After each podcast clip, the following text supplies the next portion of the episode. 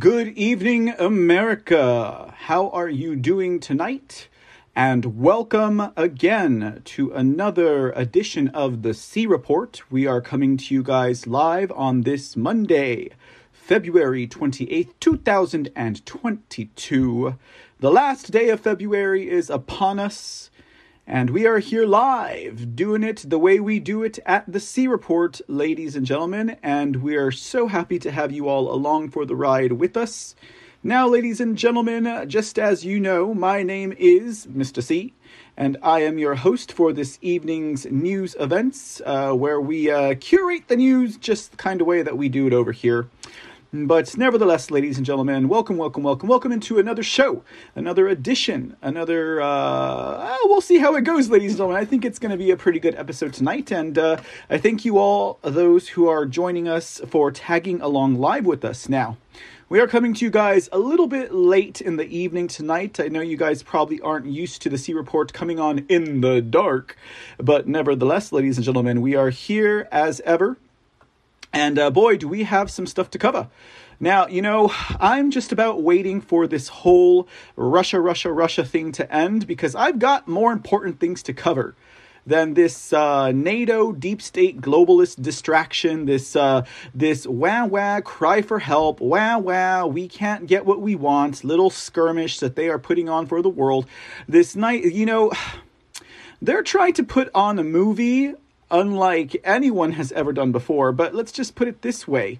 Just like the failed and woke members of Hollywood and the likes, well, I mean, production value has gone down.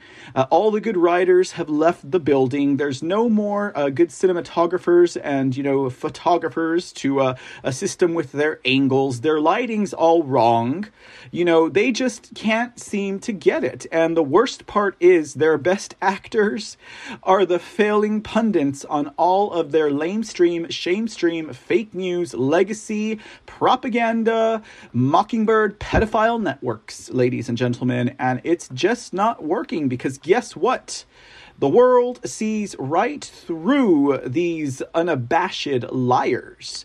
The world sees right through these heretical propagandists, ladies and gentlemen. I should say these betrayers of humanity, as they try and pull another one over us. Well, ladies and gentlemen, that just doesn't work nowadays. They just cannot do it. I think the minds, the eyes, the sight, the heart, the vibrations, the nature, the intellect, everything about humanity has risen to a point that either they can see right through the lies, or they just don't even bother wasting their own energy mulling over, contemplating, worrying, or thinking about what it is that the globalists are trying to accomplish at this point in time. And, you know, I would posit that Putin would have been out of Ukraine by Monday had they not kept their little propaganda cocktail of lies going. Like, there's no telling what else they're going to come up with. But guess what, ladies and gentlemen? We will dedicate tonight's show, perhaps for the last time, to the Russia-Ukraine debacle. Because, you know, as they always do, ladies and gentlemen, as they always do, as we approach a weekend, as we approach the hush-hush slow cycle of the news week, which is always towards a Friday, right? When no one's paying attention, they try and slip things in there. They try and do something dramatic when they think no one has their eyes on them. Of course, they start crying wolf about a whole bunch of other things. Zelensky's gonna be killed. He's being targeted by these Russian mercenaries. And yeah, and Putin's gonna drop a nuclear bomb. Hold on to your panties and get in your bomb cellars, because by Monday, there will be some kind of a blast. Oh, woe is me, says the deep state globalist elitist pig filth out there, as they try to sell this story that no one is buying, okay? No one's buying it. No one wants to see it. No one wants to read it. You know what? It's not worth the time. In fact, I think a lot of people are asking for their refunds, ladies and gentlemen. Forget the refunds. They're tearing up the tickets and they're walking right out of the theater with their popcorn in hand. They've got better places to use that popcorn, ladies and gentlemen. They've got better places. They've got better movies to watch, you know. Sure hits, ladies and gentlemen, coming right up for them as their eyes begin to awaken. As their ears begin to hear, as their hearts begin to feel, and their minds begin to comprehend. All right, ladies and gentlemen, welcome to another edition of The C Report. We're here with you guys on episode number 257 on this last day of the month of February, the shortest month of the year, ladies and gentlemen, and we're glad to be here. Thank you so much for joining us. We are coming to you guys live, of course, over at Rumble, over at Twitch, over at Clout Hub. We're even on SusanTube tonight. Oh, yeah, ladies and gentlemen, because I've been haranguing some people over there on my personal entertainment account, right? And, well, I thought, let's just put this episode up here so they can see I'm not just talking out of my tuchus, but I might actually know what I'm talking about. Just never forget, if I'm wrong, I will let you guys know. So thank you for humoring me on my perspective, ladies and gentlemen. And then also, ladies and gentlemen, we will never forget, we are also live at the foxhole.app and pilled.net, ladies and gentlemen, where the patriotic and positive juices of broadcasts such as these incubate and sustain. Thank you all for joining us again tonight. Once again, ladies and gentlemen, 123 SKG Subpack Vet Bubbles. And who's this? And what is that? Who is touching my TV screen? Someone's playing with my TV. You guys can't see my monitor, but someone is playing with my monitor right now, ladies and gentlemen. They probably have one of those phantom remotes, you know, like those ghost remotes, kind of like the ghost. What was the Ghost of Kiev? I have the Ghost of Kiev commandeering my computer screen, my monitor.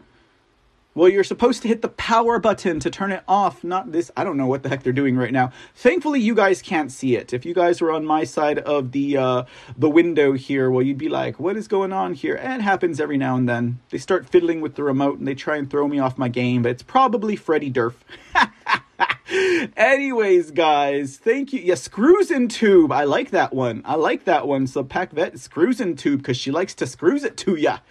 Oh, thank goodness none of the libtarbs really know what they're like. SusanTube, what's that? They probably think it's a hit new platform for patriots and conservatives to get. Oh, thank you, Ghost of Kiev, for stop messing with my screen. I appreciate it. It's fixed now. Okay, guys, as you can see, I didn't do anything. I was just sitting here when something slid into it or whatever. Anyhow, ladies and gentlemen, as I was saying. We're here a little bit later tonight than we normally would be. We had a pretty good episode this afternoon of Lone Star News. We went into overdrive with Lone Star News because, after all, tomorrow is the Texas primaries. I'm very, very proud to say that I will be going to cast my ballot mañana. I will be going to cast my ballot, and I feel confident in my decisions after doing this deep dive into all of the numerous candidates and the numerous competitions and contests that are taking place tomorrow in this fair primary. Ladies and gentlemen, it is very important. So if you, ladies and gentlemen, are joining us across any of the platforms, across the interwebs, within the United States of Texas, oh lordy, within the United States, that was the Texas pride coming out of me, okay, within the United States of America, but specifically within the state of Texas, and you have not cast your vote, and you're looking for that quick note about what is really, who should I vote for? Well, please, by all means, check out Lone Star News episode number 24 and 25, as we did the GOP primary ballot prep episodes. Oh boy, did we dig into some stuff. Ladies and gentlemen, good stuff. And you know, if you voted already, it's okay. I'm just an election day kind of guy, okay? But we'll see how it goes tomorrow. We'll see how it goes after tomorrow. Actually, I think I need to find me some. I need to find me some vote after parties or something like that. I need to go to some watch parties or something. I need to go find something to do. What candidate am I gonna go hang around with? Now we had, interesting enough, I'm in San Antonio. We had like so many San Antonio candidates running. But I don't think any of them are going to win, honestly, but that's okay. That's okay. You know, at least we have some conservative voices here in the state of Texas, in the city of San Antonio, you know, but it is what it is, ladies and gentlemen. To borrow the boring and jaded and jaundiced, you know, adage, it is what it is. It is what it is. But yes, so anyhow, ladies and gentlemen, if you haven't voted yet, then I would suggest that you go on out, check out those episodes, or better yet, so this way you don't have to be tied down to a screen. You can always head over to our podcast over at anchor.fm/The C Report, ladies and gentlemen. And when you go and do that, you have access to every single episode of The C Report in podcast format, but you also have access to Lone Star News, and we are quickly starting to catch up on the Mr. C and the Dark episodes over there. So we are totally up to date on Lone Star and The C Report.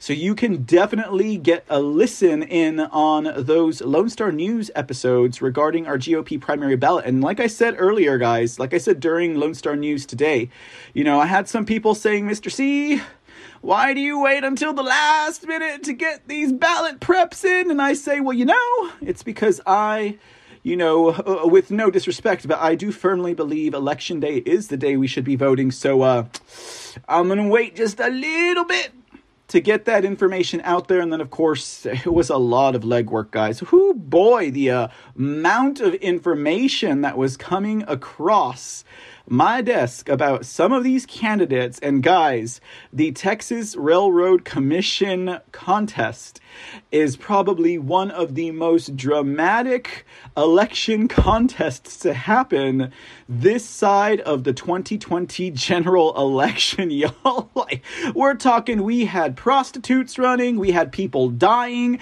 we had scandals, we had cover-ups, all in the Texas Railroad Commission contest. What does that tell you about this competition? It tells you that even though Texas Railroad Commission doesn't sound like it has anything to do with it, it sounds like you're going to be deciding what trains will be running on a certain day and whether or not you're going to, I don't know, perform maintenance on a track. Texas Railroad Commission is all about managing, regulating, making laws on, making bills, writing checks for, making amendments for the Texas oil and energy sector and businesses. So with all this drama happening just in the Texas Railroad Commission competition, you know, Texas oil and Texas energy, big oil, big energy, they're trying to put their mark on it. And we even had a candidate die in a car crash leading a campaign event for Texas Railroad Commissioner.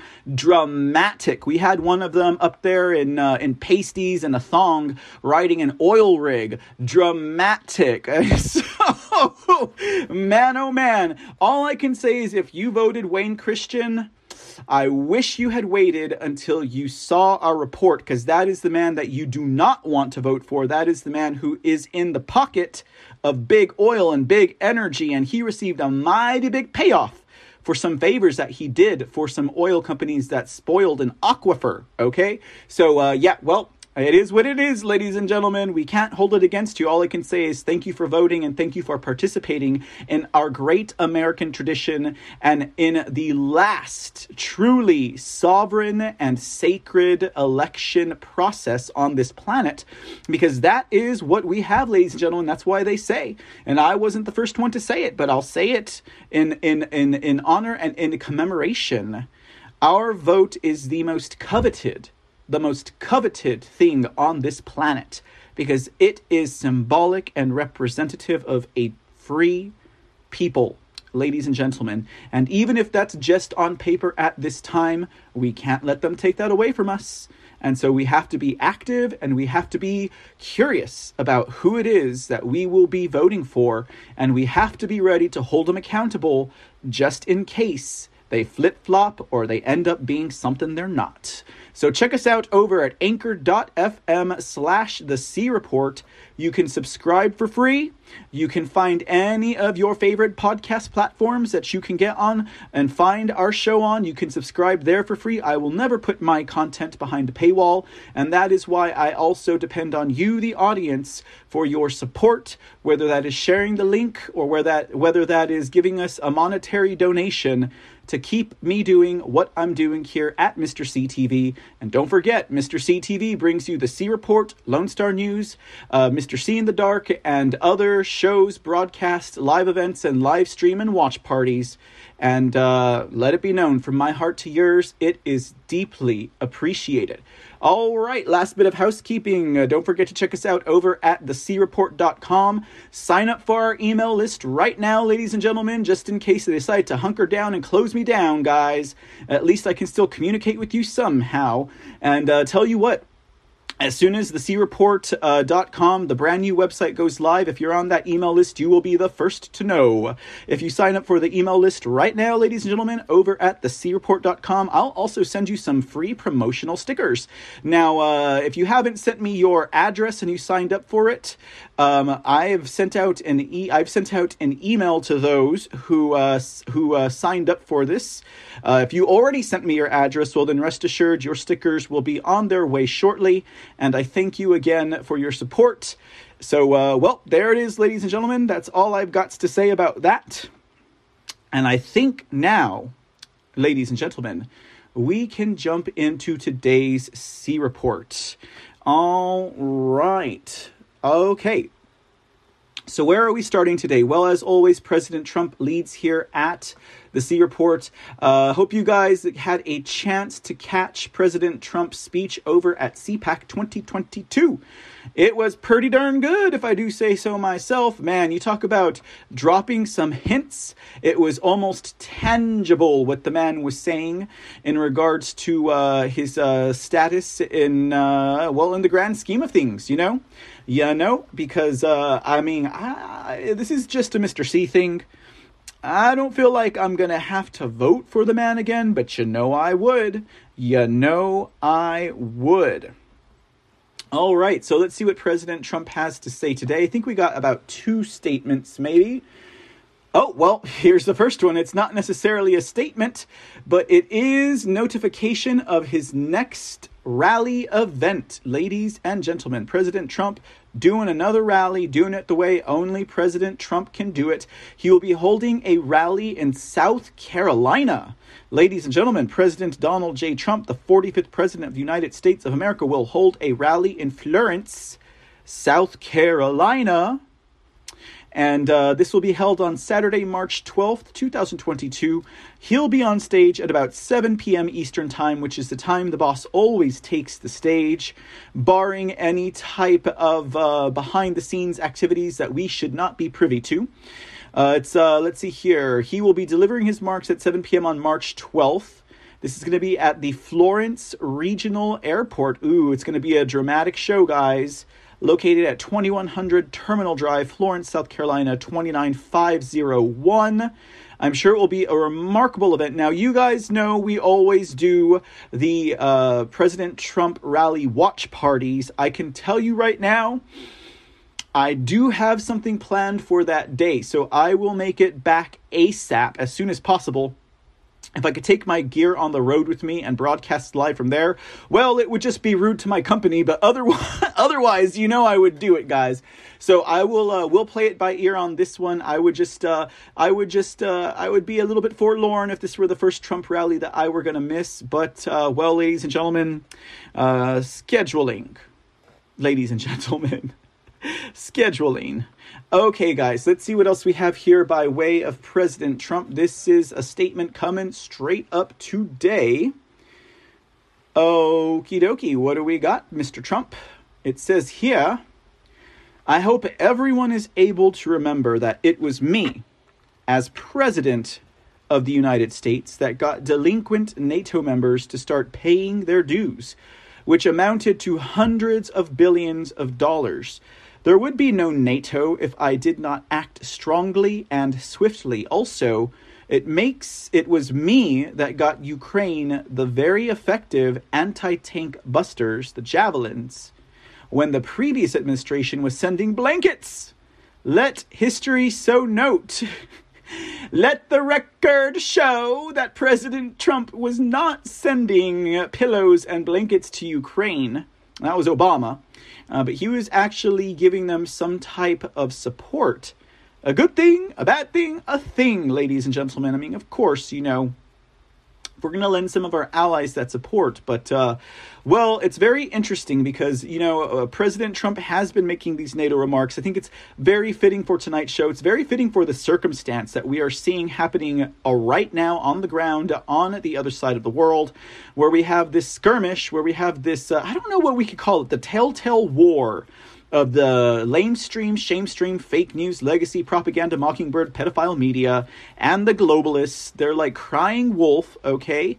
Because, you know, the funny thing is, even those broadcasts, dare I say, those programs who are like globalist outfits, they just can't help but admit that it doesn't seem that what is being projected on the lamestream, shamestream, fake news, legacy media, mockingbird propaganda, pedophile news is what's happening on the ground. I mean, you know, and it's not just the globalist shill pundits. Well, don't get me wrong. You have those out there that are still incessantly crying war, okay? They're incessantly crying. Now they're saying Putin's going to what? Threaten everyone with a nuclear bomb?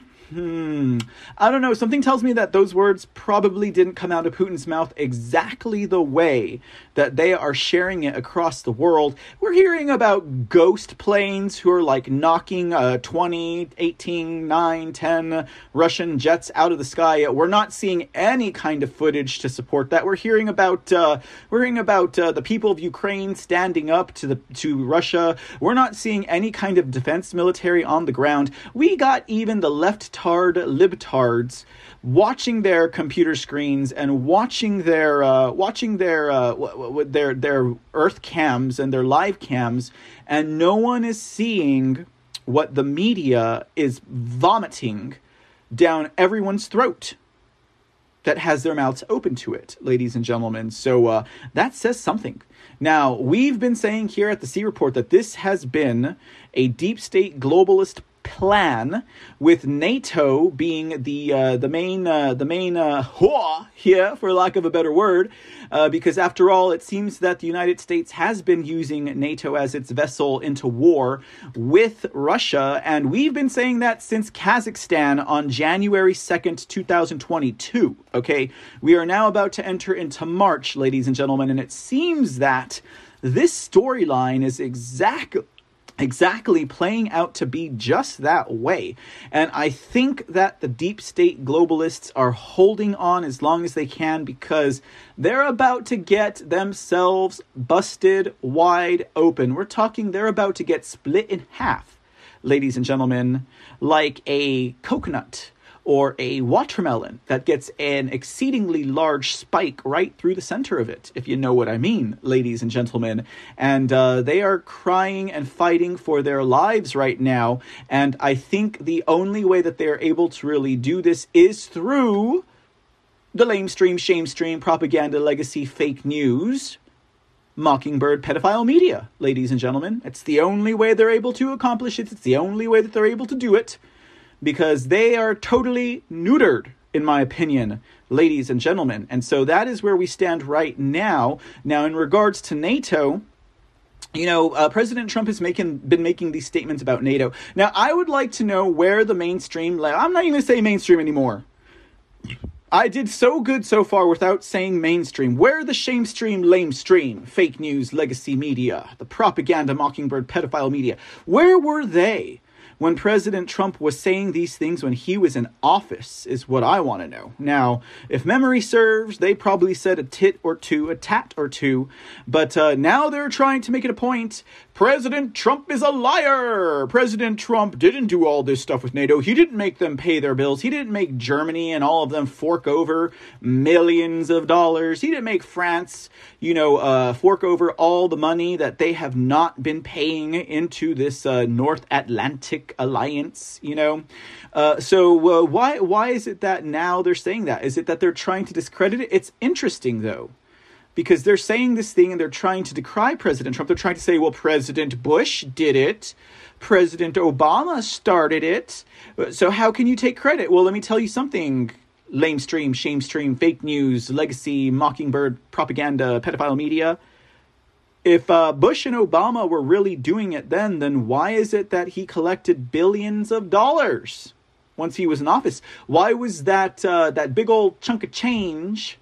why was that not evenly dispersed throughout, the 16 years plus, 20 years plus since Bush? Yeah, it makes no sense, lamestream, mainstream, shamestream media. And so you can see they can continue to lie, but we just keep on debunking them at every turn. It is the independent, patriot, conservative media. It is the citizen journalist's turn to fact-check the mainstream, lamestream, fake news, legacy media, ladies and gentlemen. We are fact-checking them now on the spot, on the turn of a dime. We are, in fact, making them eat their words. And, some episodes are actually shoving those words right back down their throat, to be quite honest with you all. But doesn't it feel good to be able to fact-check these guys in live time? It feels good to be able to fact-check these guys in live time, and they can't do diddly about it, and they have no control, no power, nothing over all of this propaganda they're spewing, like as if though their jugular was exposed and they were just bleeding out all over the place. Lamestream, shamestream media... I think you guys might have bitten off a little bit more than you can chew. But just so you can see that I'm not coming up with this stuff on my own, let's turn over to this article that's brought to you guys by, the Business Insider. Now, these guys, they're a dishonorable mention. But, when we read the enemy papers, we quite often get a perspective that we might not have held otherwise, or perhaps it's just confirmation of things that we already know, ladies and gentlemen, and that's why we entertain it. Trump withheld aid from Ukraine and frequently bashed NATO. Maybe that's why President Trump's making such a statement, because President Trump is withholding blankets and pillows from Ukraine, even though he sent them money and he sent them tank busters, basically, ladies and gentlemen. The rest of the headline reads, despite what he's now claiming amid Russia's unprovoked war. Lord, ladies and gentlemen, this reminds me of someone who is in the water and they can't swim. And so they reach for the first person or thing that's next to them and they try and pull them down with themselves. Panic, ladies and gentlemen. Panic in DC. Panic in NATO. Panic in whatever corner of the pyramid these guys are in. It's panic, guys. And they're trying to pull Trump down as they always have. From the jump, let's see what the article says.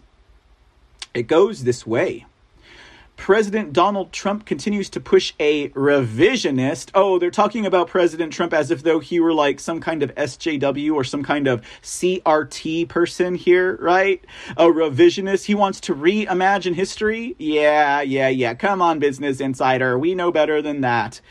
President Donald Trump continues to push a revisionist history when it comes to how he approached Ukraine and NATO while in the White House. And yet the Business Insider seems to forget that people tend to remember nowadays. Yep, we're not as shallow as we used to be in the mind or the memory. And we also know how to dig to counteract and counterpoint your talking points, okay? We know now. It's quite clear. It's not that hard to do, actually. They make it pretty easy. So, maybe we shouldn't walk around with our pants held up as high as they are and the chip on the shoulder that we have, but they make it easy, right? Okay.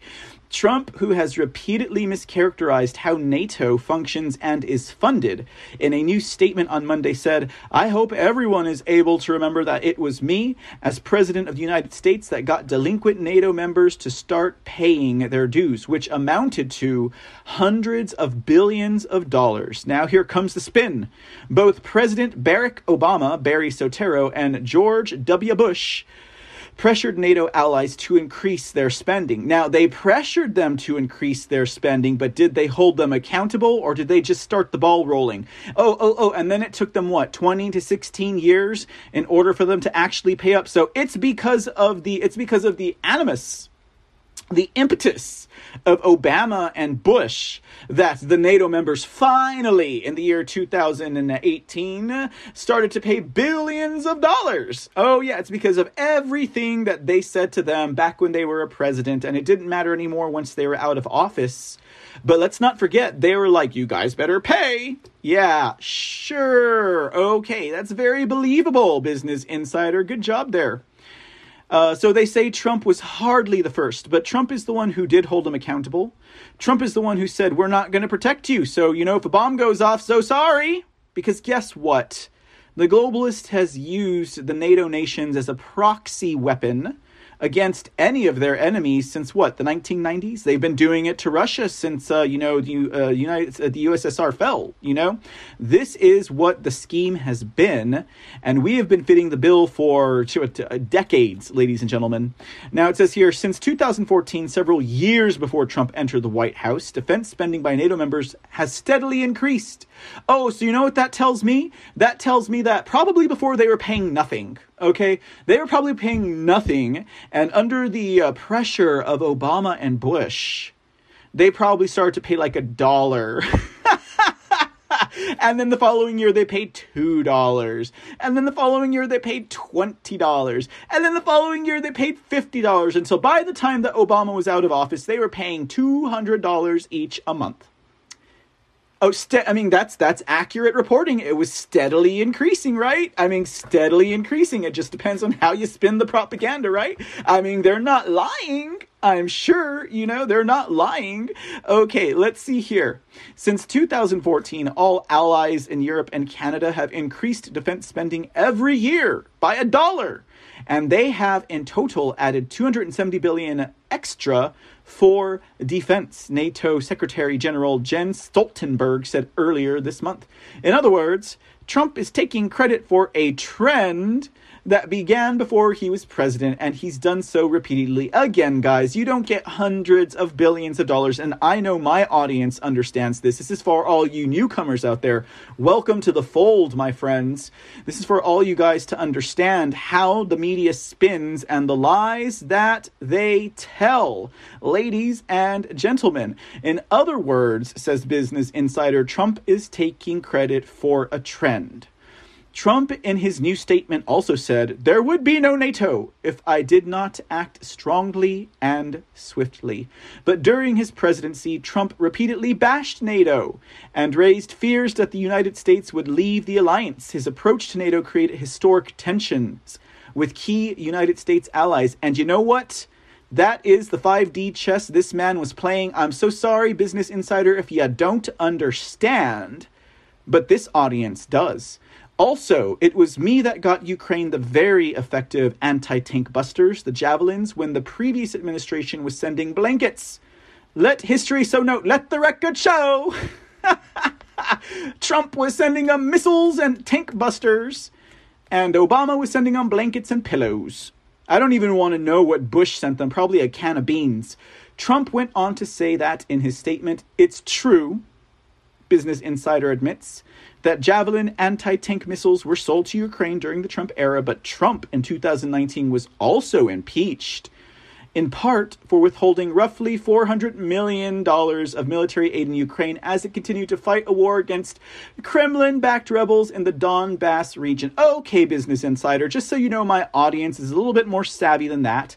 Now, where he might have withheld $400 million of military aid, at least he did not blackmail them with $1 billion in military aid, okay? And let's not forget, this whole skirmish in the Donbass region is such a quagmire of lies and propaganda there might be a reason why he withheld that $400 million of military aid to Ukraine. Maybe it's because he did not want that $400 million to go to the Azov Battalion. Maybe he did not want that money to go and fund the Nazi mercenaries that they have been hiring, they being the globalists, to defend the Donbass region. Maybe it's because he knew if he sent $400 million of military aid to Ukraine and they sent it to the Nazis and the war tourists and the hired help there in Donbass, they would have been aiding a genocide of the People's Republic of the Donetsk and the Luhansk. Ladies and gentlemen, I don't know. What do you think about that? You think that could possibly be the case? Like I said, Business Insider, my audience is savvy, and they know, ladies and gentlemen, they know. Now, the article goes on to say Trump froze the aid while pressuring Ukrainian President Volodymyr Zelensky. Oh God, here we go with the quid pro Joe, currently being lauded as a hero as Russia invades. You know, it's nice to see that they are actually lauding Zelensky as a hero, because they were just lauding Poroshenko as a hero. They had an article with Poroshenko holding an automatic machine gun, or a machine, that's automatic, right? That's like what? Redundant. Sorry, guys. I'm still learning my weapons, but that is pretty redundant. They had an article, Poroshenko holding holding a machine gun, saying, I am here to fight Putin. I am going to save Ukraine. So they're still trying to push this negative that one of the most corrupt presidents in Ukrainian history, who is not only charged with treason, but also flew the coup whenever they came after him, okay? They're still trying to paint this guy as a hero. So it's nice to see that they're trying to paint Volodymyr Zelensky as a hero, but I think there might be something else going on there, guys. I think that, Volodymyr Zelensky didn't run away from Ukraine like they wanted him to, and so they have to paint him as a hero. You know, if Volodymyr Zelensky had left Ukraine like they want him to, right? Didn't Biden say, we got a plane for you on the tarmac, just leave Ukraine now? And Zelensky was like, I'm not leaving Ukraine. Send me some weapons. Send me some troops. I'm not leaving this country. You know, Poroshenko would have went right in and they would have been like, Zelensky flees, Poroshenko the hero returns. And then they would have hailed Poroshenko, and then they would have staged another coup. They would have thrown out Zelensky, and they would have installed Poroshenko. Poroshenko, of course, being in the back pocket of the globalist, elitist, Joe Biden and everybody else. It would have been a royal mess, guys. So Zelensky, you get our applaud, okay? My audience applauds you, Zelensky, for holding it down in Ukraine and not running away like the globalist president of Afghanistan, okay? Because that guy took off quick. He was like, holy crap. He was like the rightful political party that belongs in Afghanistan, otherwise known as the Taliban, has come to town, and our globalist backers over there in the United States are pulling out. I'm out of here, guys. That was the president of Afghanistan. And Zelensky did not follow suit. So good job, Zelensky. We're proud of you, boy. You hold it down, boy. You're an actor. You keep that straight face on. You keep on mean mugging, and don't you cry. Even if you want to, Zelensky, don't you shed a tear. You just go play that magic piano, if you know what I mean. I know some of you guys have seen that clip. All right, it says here, Zelensky to launch an investigation into the Democrat presidential okay, wait. Let me back it up here, because I've been talking too much for this sentence to be coherent. Trump froze the aid while pressuring Ukrainian president. Oh yeah, we're talking about the frickin' quid pro Joe. Trump froze the aid while pressuring Ukrainian President Volodymyr Zelensky to launch an investigation into then Democrat presidential candidate Joe Biden and his son Hunter. Okay, guys, Business Insider. Don't you know everybody knows Business Insider? Don't you know everybody knows Business Insider? Where were you during the Mueller report, Business Insider? Where were you during this whole John Durham investigation that's just been bust wide open? Business Insider, why are you still spinning these lies, people? Okay, anyways, moving right along. Trump's suggestion that the Obama administration only sent blankets to Ukraine is also false. Now, I'll be honest with you guys, I have no way of fact-checking this. After Russia invaded Ukraine and annexed Crimea in 2014, there were growing calls in Washington for the United States to provide Kiev with security assistance. The Obama administration refused to provide lethal aid to Ukraine over fears it could escalate the conflict with Russia and has faced criticism over this. But the United States under Obama did ultimately provide Ukraine with millions in security assistance, including military equipment and training. But between 2014 and 2016, the U.S. committed over $600 million in security assistance to Ukraine with purchasing the Azov Battalion. That's how they did it. They hired Nazis and mercenaries to train their people. They hired Nazis and mercenaries to train the citizens. That's what Obama did. Of course, he hired Nazis because after all, after that, they became part of Ukraine's National Guard as well. That's a pretty slick one, Business Insider. That's pretty slick. Here, we're not going to tell you what kind of security assistance they purchased for Ukraine. We're not going to tell you it was Nazis that they were using in Ukraine. We're not going to tell you that Obama was using Nazis and buying these kinds of mercenaries and war tourists in Ukraine. But I guess that's besides the point, right, Business Insider? Lies of omission. Liza Minnelli lies, ladies and gentlemen. Under the Biden administration, the U.S. has provided Ukraine with roughly $1 billion in security assistance, including lethal aid. With a Russian invasion of Ukraine underway, Trump and his Republican allies have made the case that Moscow never would have attacked if he was in the White House, and many in the GOP have sought to politicize the crisis.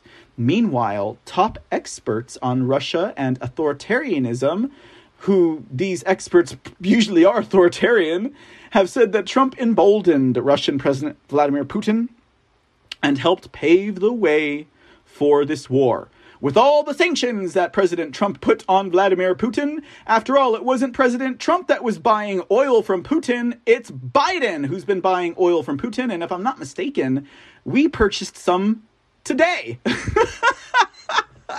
Oh my goodness. It feels so good to fact check these mongrels live and on the air. Speaking of Nazis, ladies and gentlemen, you're right, Sazzy Q. He was never impeached.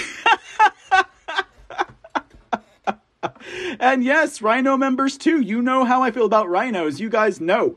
Currently speaking, all 95 to 98% of the Republicans in the House and the Senate and the lower and the upper chamber, they need to go. Ladies and gentlemen, I would say just vote them on out, guys. Everyone's going to go through a primary in the next year to 2 years if they haven't already, and they need to go. They need to go. Okay, let's talk a little bit about the Nazis.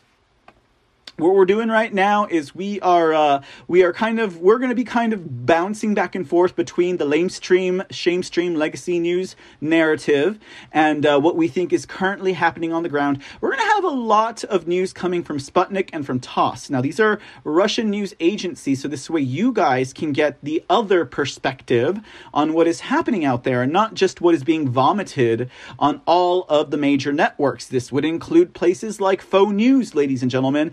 They're all caught up. If you have Rhinos in office clearly like, we need to put sanctions on Russia. That was the best Mitch McConnell that I could do. You know, and Lindsey Graham, oh my God, we need to put some sanctions on them Russians. You know, it's pretty clear, guys.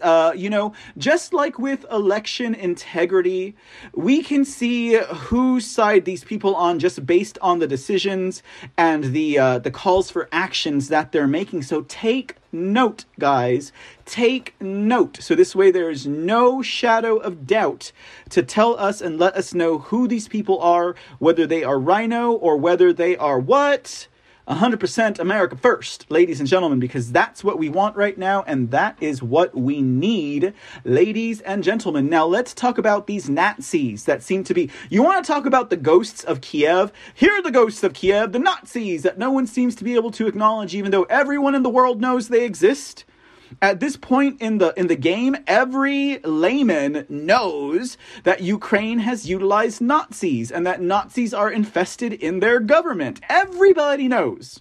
Business Insider, everybody knows, you know, but still, this is a brash an unfettered lie by Putin and Russia and the Kremlin, that the Nazis do not exist, etc., etc., etc. Obama did not pay for the Nazis to assist in 2014. Oh, wait, I was wrong. It wasn't Obama. It was Victoria Nuland. Oh, okay, my bad. That's a technicality, but it's not a lie of omission. Okay, so this comes from Sputnik. Okay, so this is actually from Russia. Okay, and let's see what they have to say when they start to analyze what it was that Putin meant by denazification in Ukraine. Okay, now this is never going to get a tired point here because it's just, it debunks the mainstream media so bad, guys. It's fun. All right, what did Putin mean by denazification of Ukraine, and why is it so important? It says here, for years, Russia has been calling on Western nations to investigate cases of human rights abuse, illegal killings, and war crimes committed by the Ukrainian authorities that came to power after the 2014 coup. Moscow pointed out that many of them were committed by neo-Nazis against Russians or Russian-speaking people. When President Vladimir Putin was announcing the start of a special operation to protect the Donetsk and Luhansk People's Republic on February 24th, he described the goals as demilitarizing and denazifying Ukraine. His spokesman later elaborated that denazifying means that Russia is planning to free Ukraine from neo-Nazis, their supporters, and their ideology. Moscow has repeatedly warned foreign nations about neo-Nazis taking control of Ukraine following the Western-backed coup in 2014. However, Western nations chose to ignore the human rights violations committed by the Kiev regime. What were these war crimes? Now, for those of you who have never seen this show or who are tuning in for the first time, I would urge you, we have documented this plenty. You go back, we're to episode 257 today. Go back to at least episode 252 or 253.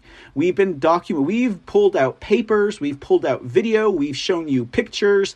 They exist, ladies and gentlemen, and they are in a lot of levels of the Ukraine, from the military up through the government. Okay, we even have one that was mentioned in a phone call with Victoria Nuland and Pyatt.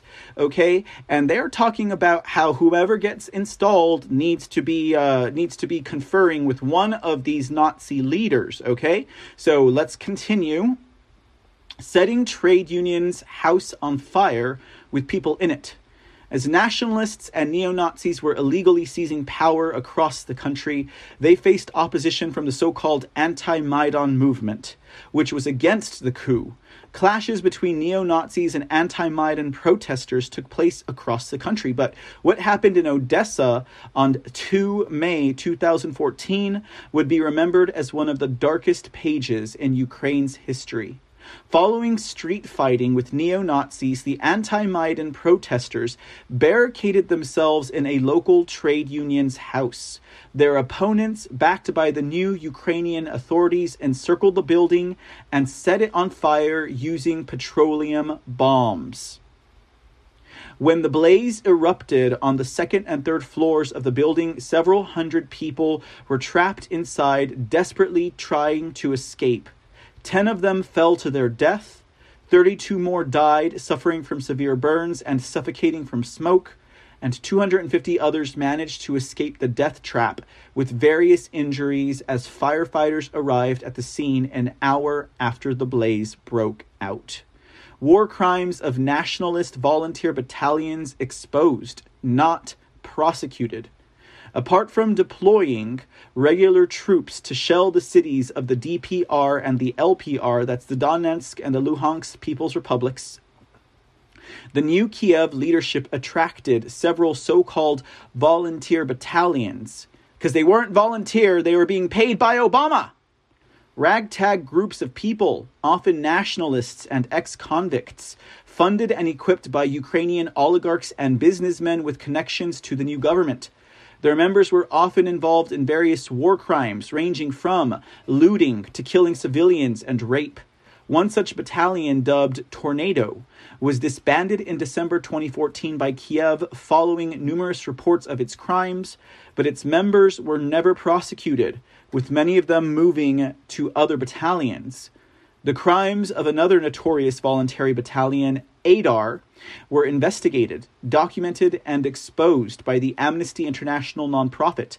Nonetheless, its horrific deeds would remain unpunished. One of the many crimes was uncovered by the DPR militia near the Kuminar mine, where they unearthed the bodies of 4 women and several men, all of them civilians. They had been tied up, tortured, and either executed by gunshot to the head or beheaded. One of the women was believed to have been raped by the battalion's fighters. Illegal persecution, incarceration, and killings of opposition members and journalists. The nationalists and neo-Nazis sitting in the government in Kiev also have a rich history of violating human rights and committing crimes, many of them meticulously gathered in an 80-page long white book assembled by the Russian Foreign Ministry. By mid-June 2014, less than 5 months after seizing power, the new Ukrainian authorities started infringing on people's rights to express their opinions and on press freedom, conducting searches and detentions of protesters, journalists, and blocking foreign media members from entering the city or the country. The new Kiev authorities also did not shy away from threatening and kidnapping political opponents, politicians, and even lawmakers who opposed the war against the DPR and LPR, and those who objected to the coup. Some of the opposition politicians and independent journalists were also killed, allegedly by the same nationalists and neo-Nazis, with many cases remaining unsolved to this day.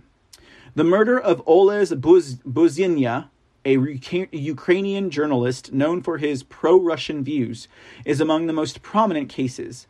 Buzynya was shot dead outside his home by unidentified individuals in Kiev just a day after the killing of ex-MP Oleg Kalashnikov in his home. The cases were never solved, but they are believed to have been related to the victims' involvement with the anti-Maidan movement. Discrimination against anything Russia-related. In addition to allowing war crimes to go unpunished and hunting down their political opponents, the Ukrainian leadership often appeased and encouraged countrywide discrimination against anything related to Russia or the Russian language. This policy revealed itself in various forms, from relatively harmless calls to refrain from buying Russian goods to the firing of Russian academics teaching Russian literature, detention of Russian-speaking travelers without legal grounds, official bans on certain Russian products, drawing of swastikas on memorials to the Second World War and victims of the Holocaust, and allowing neo-Nazi marches featuring calls to kill Russians living in Ukraine.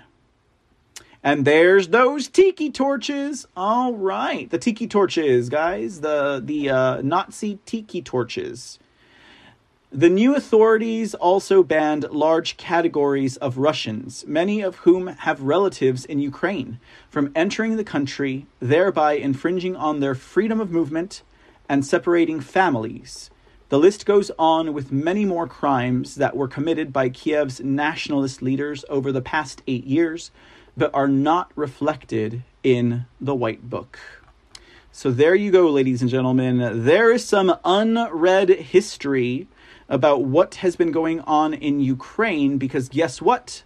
The West decides not to show it, ladies and gentlemen. ZAMBF,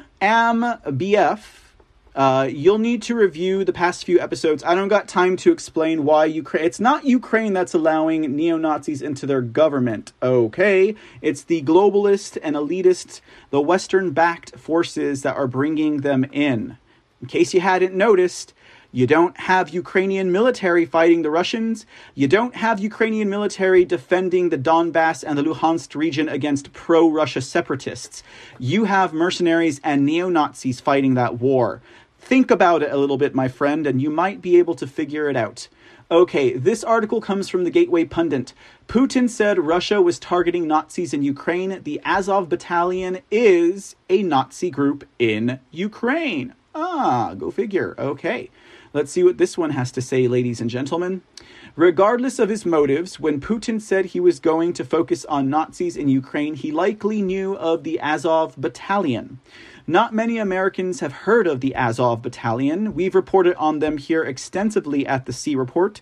Apparently, NBC was unaware of this group on February 14th when it aired preparations being made for a Russian attack into Ukraine using the Azov Battalion as its example. This was captured immediately by those in the know. And this is a reference to a Socialist Worldwide magazine article. It says, in a news broadcast Monday evening, NBC's chief foreign policy correspondent Richard Engel told viewers of how some communities in Ukraine are preparing for a war with Russia by taking matters into their own hands. The report showed Ukrainian soldiers delivering basic training for the whole family, first aid and weapons training to a small group of Mariupol residents, including children and the elderly. One of them, 79-year-old Valentina Konstantinovska, wielding an AK-47, was made the face of the Ukrainian resistance by the world's newspapers. Engel left out of his account the fact that the military formation providing Konstantinovska's training was the neo-Nazi Azov Battalion, clearly identifiable by its Wolfsangel insignia used by the Hitler's SS in the Second World War. It says here they have a video from NBC of the Azov Battalion shared in the tweet. Ooh, maybe we should play that. Let's see here. Well, let's see what they got. Oh, I see here. So here's some tweets. Below is NBC's video of the Azov Battalion shared in a tweet. NBC correspondent Richard Engel spent his day in Mariupol, Ukraine, glorifying the exploits of the hardcore Nazi Azov Brigade. The section of the segment hyping the Ukrainian Nazis begins at 1 minute 40 seconds. Let's just take a look and see what it's got to say, ladies and gentlemen. Why doesn't every home... Hey, you just give me 1 minute here, and we'll get this fixed up for you guys. Post-commercial.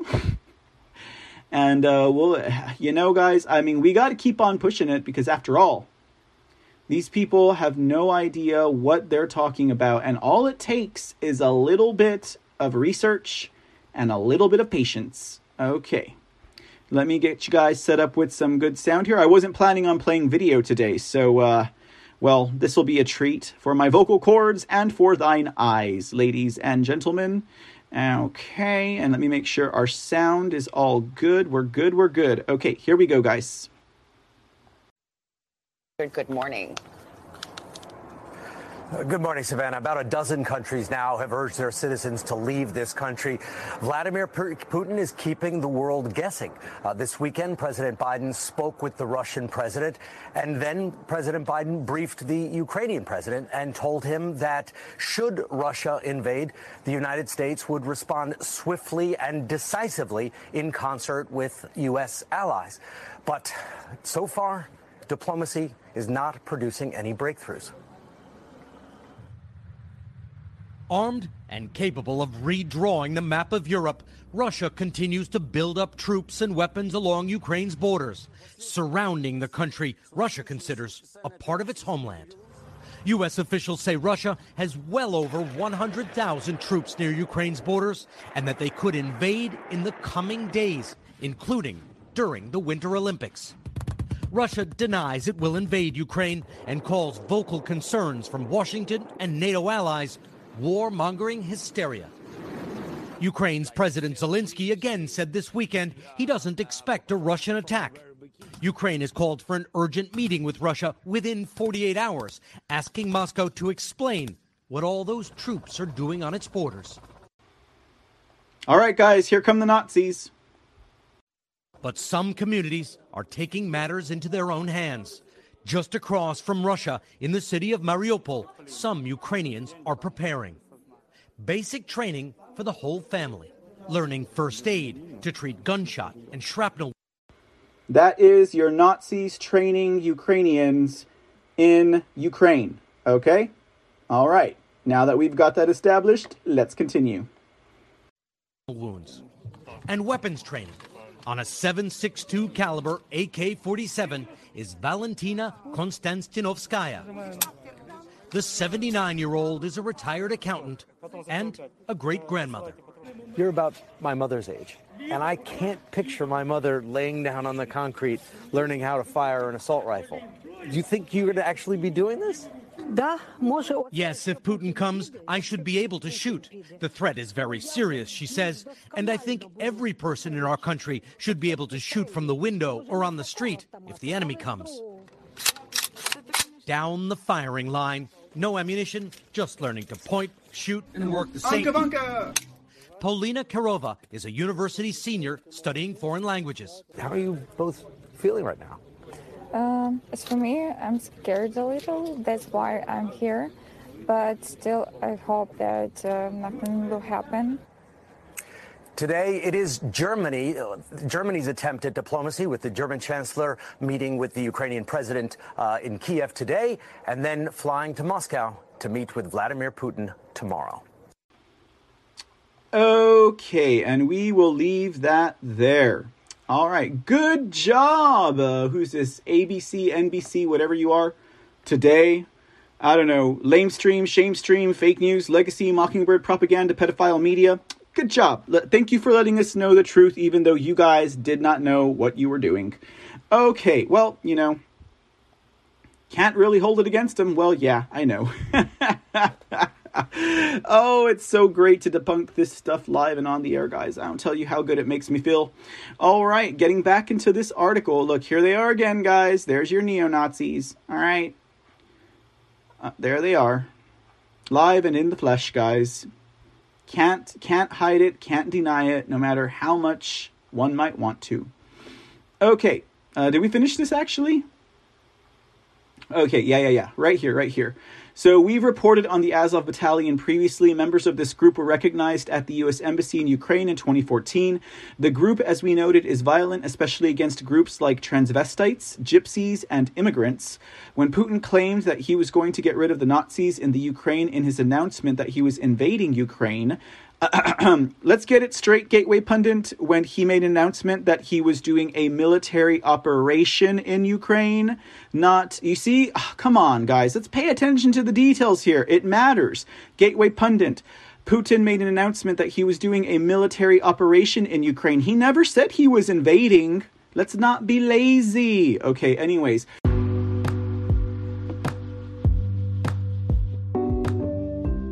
The C Report and all the shows on this podcast channel are 100% listener supported. We don't have corporate sponsors. We don't have independent sponsors. Our sponsors are you, the listener. So if you like the work we do and like what we have to say and contribute to the world of news and information and entertainment, please show us your support. Make a monthly donation to help sustain future episodes at anchor.fm/The C Report. Your support is greatly appreciated. From 99 cents per month to $4.99 per month to $9.99 per month. Every donation counts and every bit helps. Show your support for The C Report and other shows on this podcast channel by visiting anchor.fm/The C Report. And thanks, y'all. When Putin claimed that he was going to get rid of the Nazis in the Ukraine in his announcement that he was doing a military operation in Ukraine, NBC shared this. In announcing that he had launched Russian forces against key Ukrainian military and logistics posts, Putin said he's striving for the demilitarization and denazification of the sovereign democracy in Kiev. Putin, and I don't even think he didn't even say this. Anyways, okay, Putin, we read his speech here, guys. Putin has long sought to falsely paint Ukraine as a Nazi hotbed, which is particularly jarring accusation given that Ukrainian President Volodymyr Zelensky is Jewish. He never said Zelensky was a Nazi. He never said that, ladies and gentlemen. I think my audience is very well aware of that. Anyways, President Volodymyr Zelensky is Jewish and lost 3 family members in the Holocaust. Claiming to fight the Nazis is Israeli code for replacing the Ukrainian government, which is especially ironic given that the Ukrainian president is Jewish, said Andriy Dobrinsky of Ukraine Congress Committee of America, an ethnic advocacy group based in New York City. Michael McFaul, a former U.S. ambassador to Russia, fought to contain his anger over the Nazi narrative pushed by Putin. He's talking about denazification. There are no Nazis in Ukraine, McFaul said Thursday on MSNBC's Morning Joke. McFaul is not the most independent source that NBC could bring in to address this issue. He was involved in the Russia collusion lie. Okay, guys, so clearly here... this whole thing, Nazis code for replacing Ukrainian government, ironic about a Jewish president. That is for the low information media hound. Okay, that is for the people who just tune into their nightly news and they don't dig for themselves. They don't know the history. They don't know the past. They've never cared to look it up. Okay, that's exactly what this is for. Lies of omission and lies, just like Liza Minnelli lies, ladies and gentlemen. That's what we're dealing with here. Okay, so let's see what President Zelensky has to say. President Zelensky, hold it together, man. You're doing a great job so far, guys. You are doing a great job so far. Let's see. Ukraine has the independent, non-government funded Azov Battalion... OKZ AMPBF, and Putin has the government funded. Oh, we're going to talk about the Wagner Group in a minute, ZAMBF. Thank you for being an initiated audience over there in Twitch. But no, sir, that's not the case. The government of Kiev or someone in the government is funding these Nazis, and they were currently over in the Donbass region, in Luhansk and in Donetsk, fighting their war for them. Why is that happening? Okay, anyways, I don't have time. I've got a lot of news to cover here, Z, but I appreciate you chiming in there. Okay, so let's talk about the Wagner Group, ladies and gentlemen, since it was so aptly brought up in the Twitch chat. The Kremlin ordered 400 Russian mercenaries in Kiev to hunt and kill Ukraine's president, report says. I think this one's also coming from the Business Insider. Let's see here. Okay, it doesn't want to tell me where it comes from. It doesn't matter. I'm pretty sure it's from the Business Insider. Okay. All right. This says here. Yeah, it's Business Insider. The Kremlin ordered hundreds of Russian mercenaries in the Ukrainian capital of Kiev to assassinate President Volodymyr Zelensky, The Times of London reported. Between 2,000 and 4,000 mercenaries with the Wagner Group, a private army believed... not proven, believed to be owned by the Putin ally Yevgeny Prigozhin, entered Ukraine through Belarus in January, The Times reported. Some 400 of them, and that's even your lamestream legacy media saying it's believed. They don't even have that down as a fact. But some people out there are going to believe that as if though it were true, right? Some 400 of them were deployed to Kiev, while others were sent to the pro-Kremlin region of Donetsk and Luhansk, the newspapers reported. See? Zelensky's name tops the Wagner Group kill list of 23 senior Ukrainian figures that include Prime Minister Denis Shmyhal and Kiev Mayor Vitaly Klitschko, The Times reported. The Kremlin offered that the Times described as hefty bonuses to wipe out Zelensky's government. The exact amount of the bounty is unclear. Ukrainian intelligence learned of the order on Saturday morning, and Kiev subsequently declared a 36-hour hard curfew so that the city could be swept for Russian agents, the report said. Zelensky said last Friday that he was the #1 target for Russian assassins in Ukraine and that enemy sabotage groups had entered the capital. Russia invaded Ukraine on Thursday and began shelling major cities, but Moscow forces have since faced spirited resistance from Ukrainians on the ground. The US, UK, and EU announced harsh economic and logistical sanctions against Russian individuals and entities in the wake of the invasion. In response, Putin ordered Russia's nuclear deterrent to high alert on Sunday, a move that the UK said was simply an attempt at distraction, as if though this entire debacle were not a distraction from the failing Western-backed globalist regime that is currently installed here in the United States of America. Ukraine said Sunday that it had agreed to hold talks with Russia at the Belarus border on Monday. The talks were going at time of publication. However, according to the Times, the Wagner Group mercenaries have been told that Putin does not intend to negotiate with Ukraine at all. Of course, the Wagner Group mercenaries have been told that Putin was not, because I bet you money that the Wagner Group is probably a mercenary for hire group that's backed by the West, right? I bet you 100%. I bet you $5, okay? I bet you $5 this Wagner Group is not. I mean, I bet they're Russian, don't get me wrong. I bet you they are Russian, but I bet you money that they are backed by the Western alliances. I bet you money. The meeting is just smoke and mirrors, a source close to the group told The Times.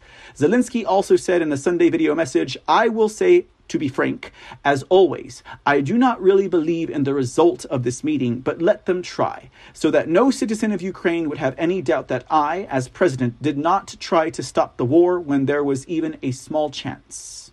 That is from Zelensky himself, ladies and gentlemen. Now, if you want to, let's look a little bit at the Wagner, what I really wish I had been able, I didn't have time for it, but was to actually pull some clips of Zelensky talking, because unlike Putin, who when he gives a speech, I can get the full text of his speech.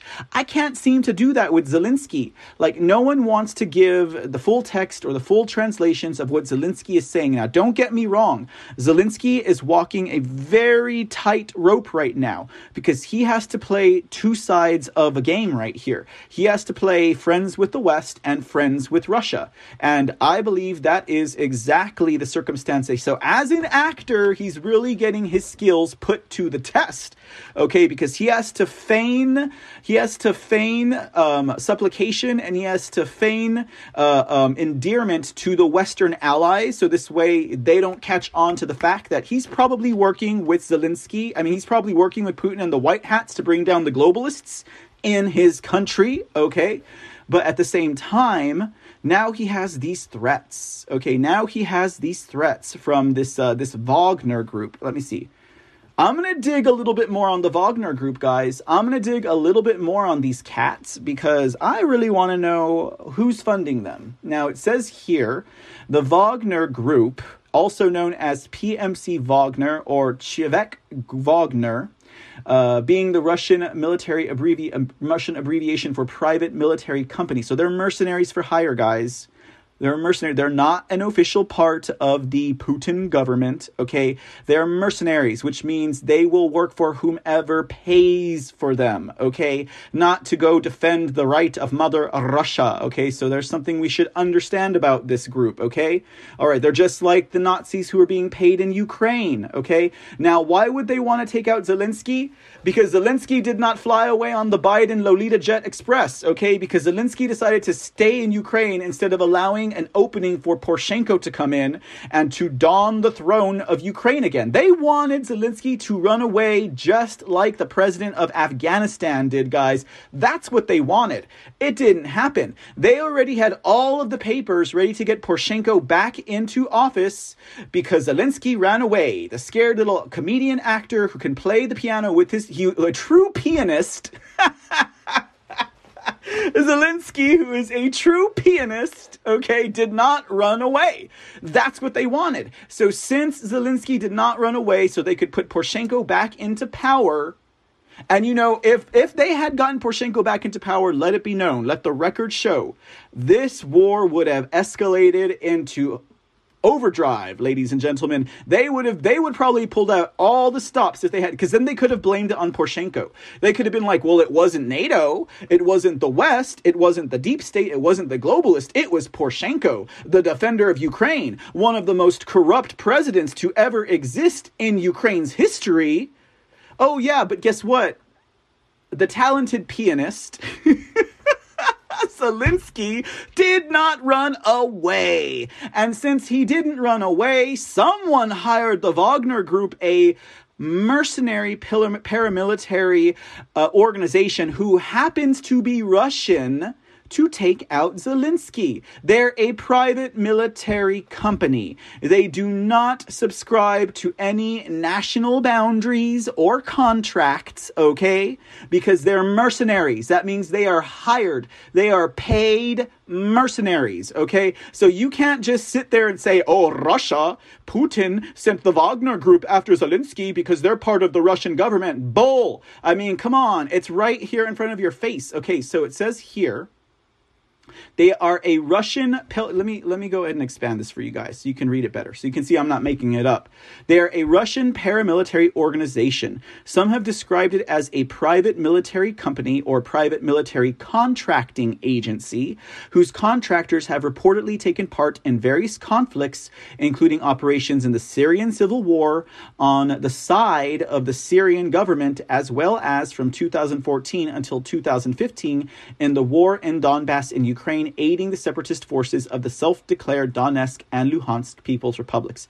Others, including reports in the New York Times, are of the opinion that the Chevek of Wagner is an arm's-length unit of the Russian Ministry of Defense and or the GRU in disguise, which is used by the Russian government in conflicts where deniability is called for, as its forces are trained on the MOD installations. It is believed to be owned by Yevgeny Prigozhin, a businessman with close links to Russian President Vladimir Putin. Again, without the receipts, this is all speculation, and there is no way to know who they are working for. So, are they Russian? Yes. Are they going after Zelensky? Yes, quite probably. But other than that, we don't have a clear factual basis in reality for why they are doing it, ladies and gentlemen. We can speculate all night long, but we're not gonna. Now let's talk about a real Nazi, ladies and gentlemen. Let's talk about a real Nazi. How does this guy keep on coming up everywhere, okay? Everywhere. Oh my goodness. Who's the chef? What are you talking about?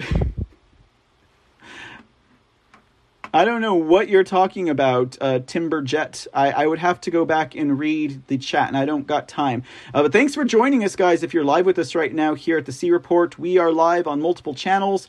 Thank you so much, Sean Joe, for gifting the cookie. Mr. C, Victor Avila, was on Bannon's FIP. Okay, cool. Well, I mean, he's got my vote, Sean Joe. And WC Cranop, I saw you throw in some gold pills there as well. Thank you so much for the donation, sir. I appreciate you. Both of you, y'all support.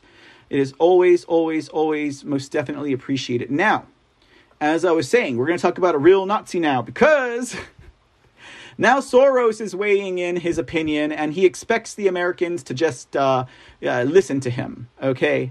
Which is, it's funny, guys, because even people who are not initiated into this, even people who do not necessarily subscribe to stringent political party lines or anything like that, they know who George Soros is. George Soros is another victim of the 100th monkey syndrome, just like the Federal Reserve Central Bank. It's like, once enough people knew about Soros, right? Okay, so... Swamp creatures away, WC Crane up. All right, let's see here. Oh, I see. Shanjo says the leader of the Wagner Group was Putin's chef. Well, you know, like I said, I'll have to look it up here, guys. So you give me an episode or two, and I will go and do that, and I will go eat the chef's flambe, okay? This article comes from Breitbart News.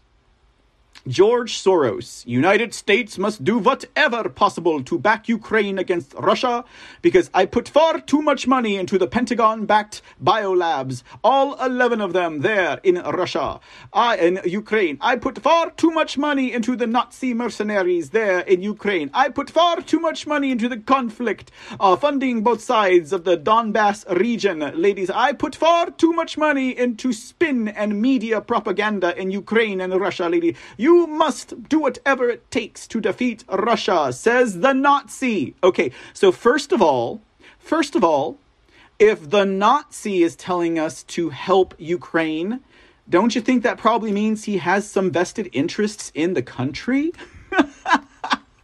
Would you do anything that this guy tells you to do? I know my audience wouldn't. Okay, my audience would not. I mean, if Soros said to jump left, they would jump right. If Soros said to hold your breath, they would exhale all over the mother. Like no. Whatever you just do counter whatever Soros does. No one in their right mind would. And this is not helping Ukraine's case either, guy. This is not helping Ukraine. Soros, you would be much smarter not to say anything if you really want to help Ukraine, okay? So look at this amphibian. Anyways, okay, let's read the article. It says here, billionaire Democrat megadonor George Soros says the United States and other transatlantic nations must do whatever it is in their power to back Ukraine against Russia in the ongoing conflict overseas. They're losing their money pot. They're losing their money laundering system. They're losing whatever else they got going on in there. They're losing their next planned pandemic. They're losing everything, ladies and gentlemen, when they lose this country. After Russia first invaded Ukraine on February 24th, Soros says the United States and its allies ought to have as much involvement in the conflict as possible, even as Americans overwhelmingly oppose United States involvement. I have witnessed Ukraine transform from a collapsing part of the Soviet Union to a liberal democracy and an open society, Soros wrote in a series of statements online. It is important that the transatlantic alliance, the United States, Canada, and the European Union, and the United Kingdom, but also other nations, do whatever it is in their power to support Ukraine in its time of existential threat. He continued. And there are the tweets from George. This guy, why don't I have George Soros on my Twitter account? I could be haranguing this man every single day that I breathe. Oh my God. Georgie boy, sit down and pull up your panties, okay? All right. Allowing Putin to succeed on his quest will send a message across the world that nations can simply be created or dissolved by brute force. They have to do it the way I do, through colored revolutions and a CRT. That is the only way that you can knock down a nation. You cannot use brute force. You have to do it the George Soros panty rainbow way, ladies and gentlemen. Stand with George Soros as they stand with us. Okay? Oh my God, Georgie boy. Please, sir, get some eye cream under those sacks. Okay, Soros is urging more U.S. involvement in Ukraine comes as President Joe Biden has announced that he will send another round of American troops to Germany. The total number of American troops deployed to aid the Ukraine-Russia conflict now stands, let's call it what it is, the NATO-Russia conflict, now stands at about 12,000. Biden is also asking the United States Customs and Border Protection officers, oh, okay, Biden, you already left our borders open wide enough, and now you want Customs and Border Protection to volunteer to leave their posts where they're already overrun and to deploy to Poland. What kind of sense does this make? Biden, why are you so concerned about Ukraine's borders and you don't give a smack about the borders here in your own country? Now, not that he claims America, but he sure does like to use America. America sure is Biden's pincushion. I mean, I'm sure back in the day when he was more virulent, he used America as a pincushion. Now he just uses it as a diaper. Likewise, Biden is sending $350 million in American taxpayer money to aid Ukraine. An Associated Press and ORC poll released last week revealed that 72% of American adults do not want the U.S. to play a major role in the conflict. Instead, they prefer the U.S. play a minor role or no role at all. A number of pro-mass immigration groups, including those with financial ties to Soros, have already begun urging Biden to open the nation's borders to tens of thousands of unvetted Ukrainian refugees. The groups also want Biden to provide Ukrainians in the United States with temporary protected status to ensure that they cannot be arrested or deported. Now, first of all, if Ukrainians are the good guys here, why do they need to have temporary protected status? If Ukrainians are the good guys here, why would they be arrested or deported? I mean, they are talking about U.S. Ukrainians, right? Not like illegal Ukrainians, because if it's illegal Ukrainians, well, there's another system of doing things that way. But anyways, I digress. It says here, or deported by the Immigration and Customs Enforcement Agency and are eligible for work permits. All right, Georgie boy. Did you guys notice that Hillary Clinton's eye bags are getting just as deep and heavy as George Soros's eye bags? Sorry, guys. I know that's not a really pretty face to look at. I apologize. Okay. Oh, boy. It's just another night here at the C Report, guys. Do you see what happens when I go on after 9 o'clock? Right. Ukraine is going to blow. We're going to get blown up, guys. It's nuclear war. Oh, this is the lame stream.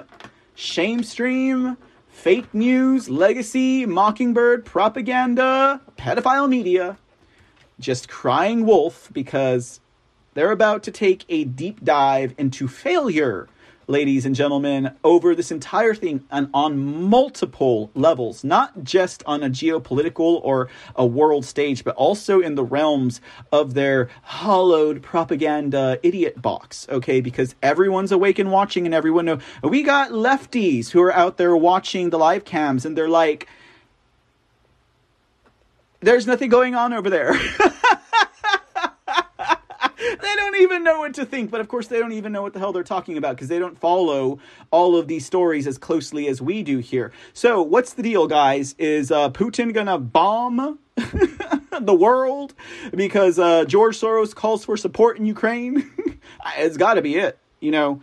You know, they bust out the big guns, George Soros. I guess Putin bust out the big guns, you know, nuclear arms, all right? Or maybe they're just trying to say, maybe they're doing preemptive programming here. Maybe they're trying to say Putin is going to set off a nuke because it's really the globalists who are trying to set off a nuke. And as long as they plant those little seeds of nuclear holocaust into your head and they use the expense of Putin, then if they get off a nuke, they can just blame it on Putin and say, this is terrible. And you know, CNN, MSNBC, ABC, NBC, all of the fake legacy media networks are all going to be crying, look at the horror of what Putin has done to the world. He has reduced us down to the Stone Age. I don't think that's going to happen. But I think that is the narrative they are trying to get ahead of. Right? This is what you call a wrap-up smear campaign, live and in effect, ladies and gentlemen, as we continue to debunk the lamestream media's look over there. Bubbles. Oh, it's brilliant, Bubbles. Okay. All right. What is really going on in Ukraine? Now, this is an alternative scenario. Now, this is not my scenario, but it is an alternative scenario. Let's see if this scenario lines up with what I keep saying is happening over there. This comes from the Gateway Pundit once again, ladies and gentlemen. The Western media is filled with stories of the brave Ukrainian people rising up to fight the evil Russians, and the Russians are paying a terrible toll, or so we are told. But if you step back and look at what is actually transpiring, you will note the following. Unlike the U.S. shock and awe unleashed on Baghdad in 2003, which caused significant civilian casualties and destroyed infrastructure and damaged power grids and destroyed bridges, the Russian military is avoiding hitting population centers. The power is still on in Kiev and Kharkiv last checked. Now, this is the case. You know, we've been viewing live cams. We did it on night one, when the Russians were supposed to sweep in during a midnight attack. Everywhere we looked, guys, from all the way from the west in Lviv, to down in the south by Odessa, to up in the north by Kharkiv, to over in the east by the Donbass and the Donetsk.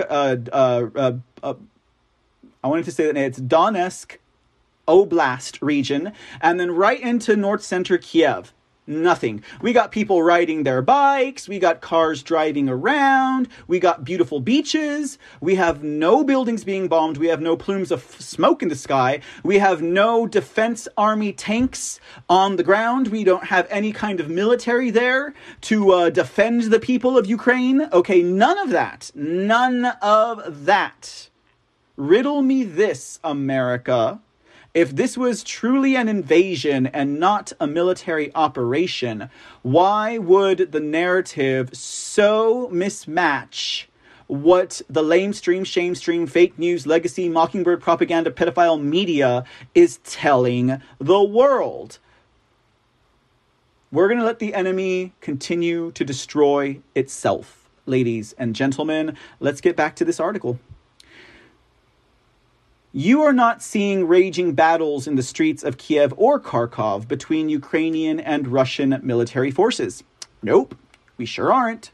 Some believe this indicates Putin's troops are bogged down and making little progress, but I think there is an alternative explanation.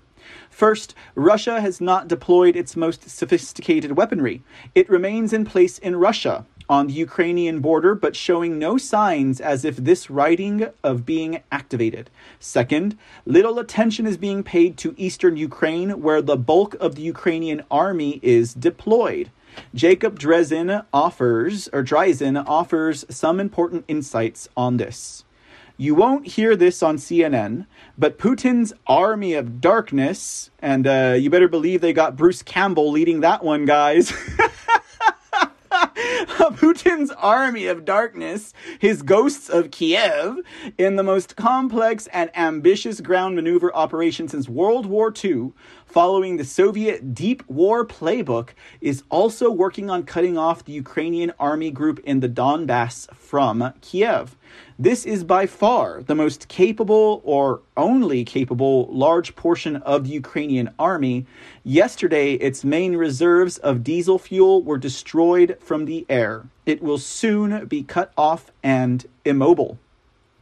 Once that happens, the entire Donbass front collapses. They will no longer have a front, and billions of dollars in U.S.-funded or U.S.-supplied weaponry will be captured almost without a battle. To be clear, it's almost all U.S. funded or supplied.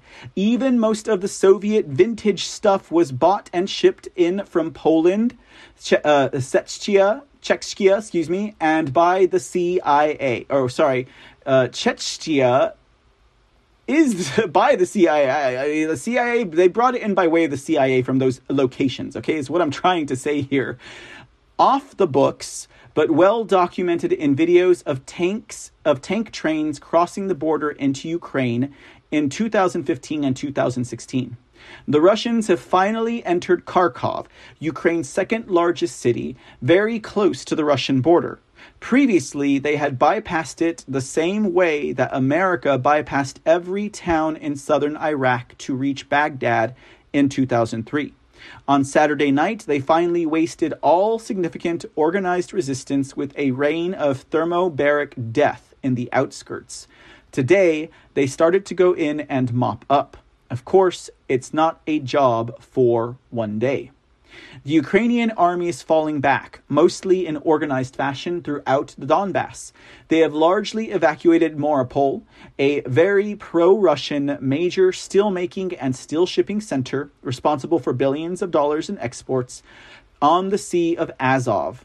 The sole garrison in Mariupol is now said to be the Azov Regiment, a group of bona fide, tattooed Nazis. You know, your typical Ukrainian democracy guys, the ones that the lamestream, shamestream, fake news, legacy, propaganda, mockingbird, pedophile media does not tell you about, and our State Department prefers to ignore them. Deep State Department. The kind of guys you must use to garrison a pro-Russian city that hates you. The real army looks to be falling back to Dnepropetrovsk, about 60 miles west of Donetsk, if the Russians don't cut them off. That's now the big if.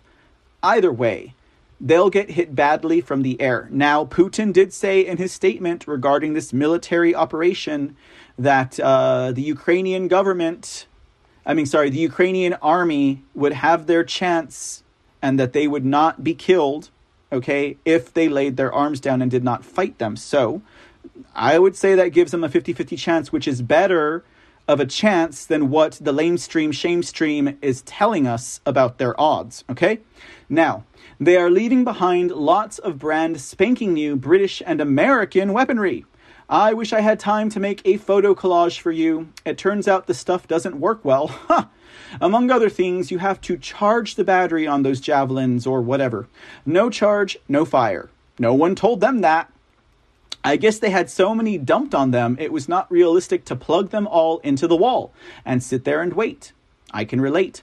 I don't even like waiting to charge one brand new smartphone. Yeah, very, very, very funny guy. Very funny. So it says here, the Ukrainian Air Force, what is left of it, is now flying on Helen Keller terms. They're like, whoa. Sorry, guys. It seems that Ukraine combat aircraft rely on ground-controlled radar to conduct air-to-air intercepts. Guess what the Russians obliterated in the first hours of their invasion on Wednesday? If you said ground-controlled radar, you're a winner. Without that radar, the Russians have air superiority. They have castrated the Ukrainians' ability to provide close air support and disrupt Russian air cover. They are flying blind if they are flying and confined in operational airfield. Then there are the lines of communication for the Ukrainian army. Critical military fuel dumps are on fire, and the ability of the Ukrainian army to keep their tanks and trucks running is slipping away. This perhaps explains the volt face of Zelensky in being willing to sit down with the Russians and try to negotiate an end to the evisceration of Ukraine's military capability. Okay, so, I mean, we're really just going to have to see how this happens, guys. But as noted, I mean, the press is out there if you're looking for it, y'all.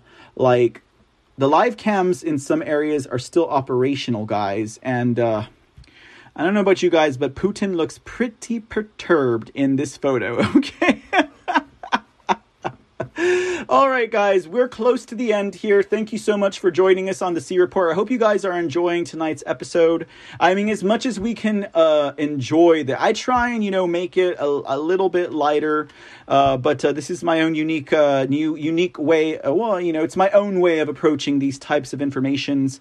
But with as much digging as I can do. Now, don't get me wrong, guys. I will go into this Wagner Group. You just give me a chance. I'm just, I'm getting tired of spending time in Ukraine and Russia. We got more important things to talk about here in our country. We still need to continue on this trek of election integrity and exposing the election fraud as that is coming out more and more and more. Those stories just seem to be getting washed away. What about the John Durham investigation? We still need to talk about that. I mean, this seems to be a pretty good distraction from, people spying on a duly elected president into the White House executive office itself. Charges that should be what? At least held accountable for. I mean, we know it's comparable to treason. But well, there you go, ladies and gentlemen. I mean, what are you going to do about it? We got this globalist, skirmish happening over there just to keep them going. But anyways, guys, thanks again for joining us. We are still live here for a few more minutes. Thank you all over there at Pilled and over at the Foxhole app. I hope you guys are enjoying the show. Thank you guys again. If you made any gold pill donations, any donations you make over here are always appreciated. Thank you so much for that and for your support, ladies and gentlemen. And then, of course, you know, if you're over at Rumble, send us a Rumble rant. If you're over at Twitch, throw us a bit. It goes a long way for showing your support is a very much deeply appreciated, y'all. And we also have a Cash App, and we also have a PayPal. Hop on over to thecreport.com to see how you can do that. Get a hold of our podcast at anchor.fm/thecreport and help sustain future episodes of this broadcast and other shows that I bring to you on a daily basis. Okay. All right, guys, let's go ahead and wrap it up here. Let's see. Putin looks totally constipated here, guys. Putin looks like he needs some Tums, y'all. Oh, goodness. Okay. All right. Let's see what we got here. Press review. Why Putin put nuke forces on high alert and liberation from Donbass continues. Now, this is from TASS, a Russian news agency, because we are here to give you guys a counter perspective. Not because we're Russian bots. Okay, all right. So let's get into this article.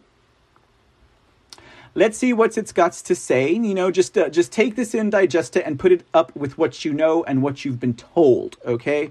All right, because we don't listen to the lamestream, shamestream media and these pots, ladies and gentlemen. We will find you the counter-narrative. All right. Don't start with "that's not Putin." You know, I am not about to get into this. Is this a real Putin or not? Don S., how you doing, sweetie? It's been a while since I've seen you in our chats. It's good to see you, sweetie. All right, it says here, Russian President Vladimir Putin has ordered to put the strategic nuclear forces on special alert, justifying this decision by the West's unfriendly economic actions, as well as the aggressive rhetoric against Moscow, the Kommersant newspaper said. According to experts, this is the first time when Russia's nuclear forces were transferred to such a mode since the end of the Cold War. The U.S. leadership declared that NATO did not pose a threat to Russia.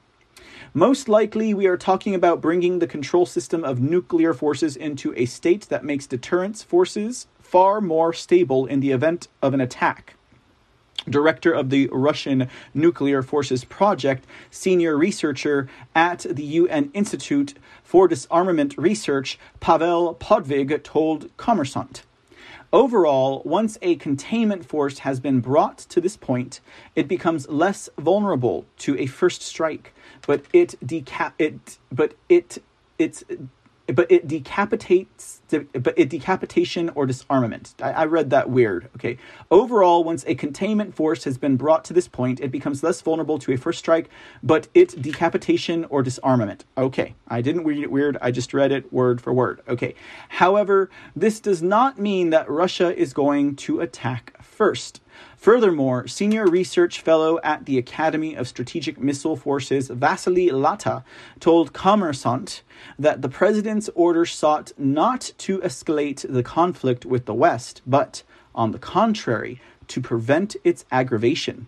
Lata believes that through this decision, Putin warned the U.S. and NATO once again that meddling in the military conflict in favor of Ukraine was inadmissible. Therefore, Putin is sending them another message. We are carrying out a special operation. Do not meddle in this because we are ready to take decisive measures, the expert said. At present, it is a necessary and reasonable decision. This will cool any hotheads on the other side. Because guess what? If Zelensky had left Ukraine, Poroshenko would have come in and taken the throne, and then NATO would have used nuclear force against Moscow. I guarantee it, guys. That was the game plan that they were going to use, and now they can't. Until they have another reason or another window into that. So all of this nuclear scare was just that, guys. It was a tall tale, it was just them crying, okay? They're just crying. They're crying. There's no crying in politics. They were crying, guys. They were crying, okay? Now, why do we have a photo of the Pentagon shield here on... Because, guys, just like Biden is still purchasing oil from Ukraine, go figure, okay? Just like Biden is still purchasing oil from Ukraine, the Pentagon is still trying to set up back channels into Russia. They're like, we still want to communicate and be friendly with the Russians, the Pentagon does. It makes no sense. It makes no sense, guys. Here's the article from Sputnik. You ain't gonna hear this from America, guys. You gotta go to other international resources. Pentagon wants to set up military back channels with Russia amid Ukraine crisis. Report. Okay, go figure. Pentagon. They're like, okay, Russian friends in Moscow back channel. Oh wait, why am I giving them an accent? They're like, just stop bombing our Pentagon-backed biolabs over there in Ukraine. You took out at least 8 of 11 of them. At least leave us 3. We've got another pre-planned pandemic to dish out on the world. Yeah. Mm-hmm. Tensions. Oh, wait. Let me expand this for you guys so you can enjoy it a little bit mas. Tensions between Russia and NATO reached a new post-Cold War high point last week after Moscow kicked off a military operation to demilitarize Ukraine, a client state of the Western Bloc. Russia launched the operation after a request for support from the Donbass republics, which have faced weeks of escalating Ukrainian military aggression. The Pentagon is reportedly seeking to establish back channels of communications with Moscow amid the crisis in Ukraine. An unnamed senior Pentagon official who is familiar with the situation told Politico, now that Ukrainian airspace is in dispute and being contested, and Ukrainian airspace runs right up alongside NATO airspace, we have conveyed to the Russians that we believe a conduit at the operational level is needed, so we can avoid miscalculations. And we have not received any response from them in terms of whether they agree, whether they are willing to set something up, the official said. The Russian and U.S. militaries already have experienced in country-to-country deconfliction contacts, with an emergency hotline established in 2015 to avoid incidents between the two countries over Syrian airspace. New military-to-military contacts over Ukraine would be to allow Russia and the U.S. to tell one another, we're about to do this, stay the heck out of the way, the official said. Oh my god, that seems to be like the way that deep state ninnies would play this game, if you ask me. The communications links are seen as vital amid Western commitments to continue pumping hundreds of millions of dollars in additional military aid and possibly foreign fighters or mercenaries into Ukraine. The communications links are seen as vital amid Western commitments to continue pumping hundreds of millions of dollars in additional military aid and possibly foreign fighters or mercenaries. So they need back channels into Russia to do this. Yep. All right. Go for it. Go for it, deep state. Go for it, NATO. Go for it, Pentagon. Go for it, globalists. Gah! Man, do you see how their operations are being bust wide open, guys? The lines of contact could be established between Russian Chief of Staff Valery Gerasimov and U.S. Joint Chiefs of Staff Victoria Mark Milley, and at lower levels on down the line, with any sort of battlefield-level mechanism to prevent the violation of red lines expected to fall under the jurisdiction of NATO Supreme Allied Commander of Europe, General Todd Walters, officials explained. Now, guys, this kind of makes sense. It kind of makes sense that Victoria Mark Milley would be telling people in Russia where they're going to strike. Do I need to remind you? That's right, ladies and gentlemen, Victoria Mark Milley, okay? Here we go. Okay, let's see here. One Pentagon official told Politico that the United States is flying U-2 surveillance aircraft over Ukraine at high altitudes to monitor the situation. One of the things we don't want to do is provoke a conflict with the Russians directly. That sentiment seems to stand at odds with realities on the ground. On Saturday, the Russian Defense Ministry pointed to the presence of strategic U.S. RQ-4, Global Hawk and MK-94, MK-9A Reaper drones loitering in the Black Sea in an area where 16 Ukrainian gunboats attacked Russian warships during the evacuation of 82 Ukrainian border guard servicemen who surrendered to Russian forces on Zeminy Island. MOD spokesman Igor Konashnikov said there was a strong likelihood that these U.S. unmanned aerial vehicles directed the Ukrainian gunboats to attack the Russian ships. So you see, Pentagon is offering Ukraine some type of military assistance here. This photograph here is U.S. drones were likely in the air during Ukrainian attack on Russian ships.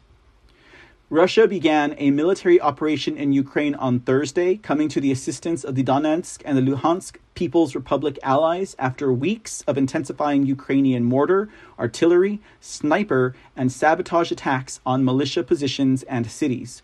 The United States and its allies responded by slapping Russian officials, banks, businessmen, and several economic sectors with new sanctions, and promising to send nearly $1 billion in additional arms assistance to Kiev. On top of the $2.5 billion plus already delivered since 2014. Washington and NATO have so far promised to stay out of the conflict directly. However, Ukraine moved Sunday to establish an international legion for foreigners wishing to come to the country to fight the Russians. Western countries have also promised to provide Kiev with hundreds of millions of dollars in cash. Observers fear some of this money could be spent by Kiev to hire mercenaries.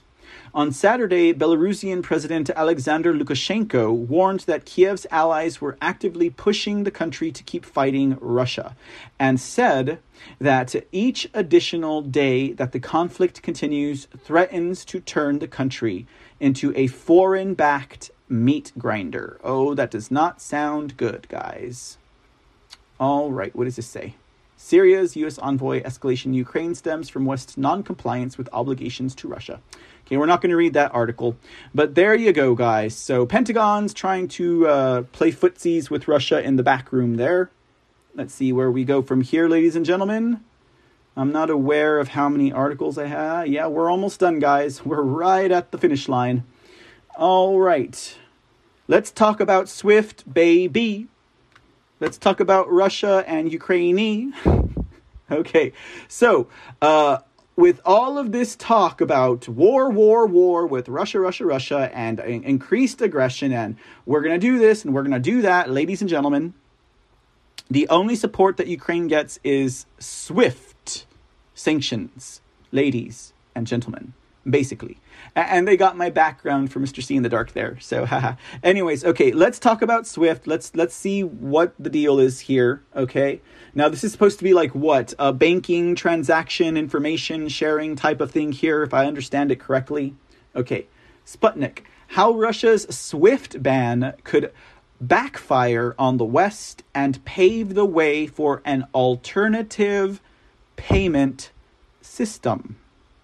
This almost feels like it's by design, doesn't it, ladies and gentlemen? Does this not almost feel it's like by design? Like, get your popcorn, enjoy the movie, because we're getting into the third act here, guys, okay? Curtains drawn, all right? Okay, let's see what this article has to say. All Russian banks... Oh, wait. Okay, I think I can do this. All Russian banks already subjected to sanctions will be disconnected from SWIFT, European Commission President Ursula von der Leyen announced on Saturday.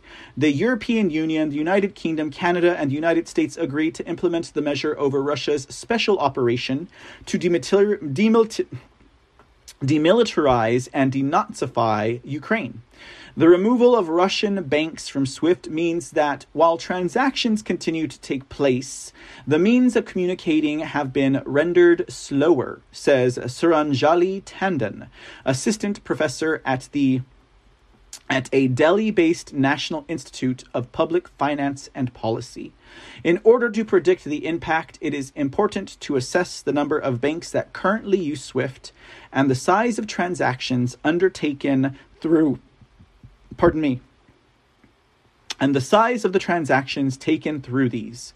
Society for Worldwide Interbank Financial Telecommunications is a Belgium-based independent organization that serves as an internal messaging system between over 11,000 banks and financial institutions in over 200 countries.